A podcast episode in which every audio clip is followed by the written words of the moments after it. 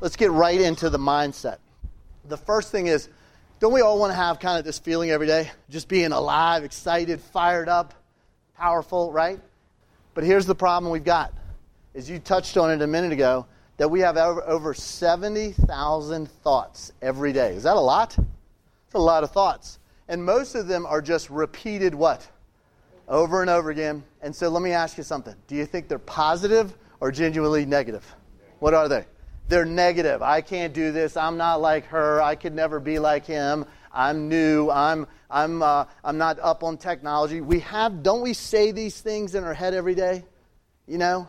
Anybody ever have, you know, those days where you're super fired up and then something negative happens to you and then it just goes haywire and you're all over the place?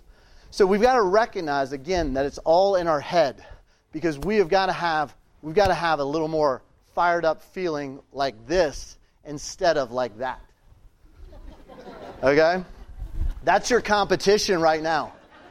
Your competition is just chilling out on the couch right now. Okay? So, you know, uh, I'm from Richmond, Virginia, and uh, I don't, you know, I don't really, I've seen so many successful people here. Who's, who's the name of somebody that's really like a great agent? Who, give me a name of somebody that's like the best around here. Who is that? Annette? Okay, watch this. That's weak. That's some weak shit right there. Okay? When I say who's the best agent, what should you say? Everybody stand up. Stand up. Everybody stand up right now. Come on, unless you got a doctor's note, you're standing up. Hey, Todd, I didn't know we were working out today.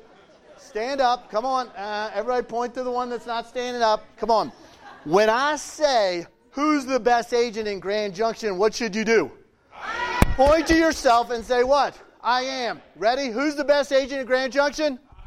Louder. We're in college. We can make some noise here. One more time. Who's the best agent in Grand Junction? One more time. Who's the best agent? I. High five two people next to you, all right? Let's take a seat. Oh, wait, wait, before we take a seat, hold on. Let's do this. Here's what I want you to do turn to the person next to you, look them in the eye, and say, You're the best, you're the best, you're the best, you're the best, you're the best, you're the best, you're the best, you're the best, you're the best, you're the best, you're the best, you're the best. All right? Turn to them, turn to them again and say, You can do it, you can do it, you can do it, you can do it, you can do it, you can do it. All right, all right, let's take a seat. All right. We feel a little more fired up? We feel better once we do that? Say yes, right? That feels pretty good. All right, so let me ask you this. Is this how you walk into the office every day? Hey, you're the best, you're the best, you can do it, you can do it, all right. Do we do that?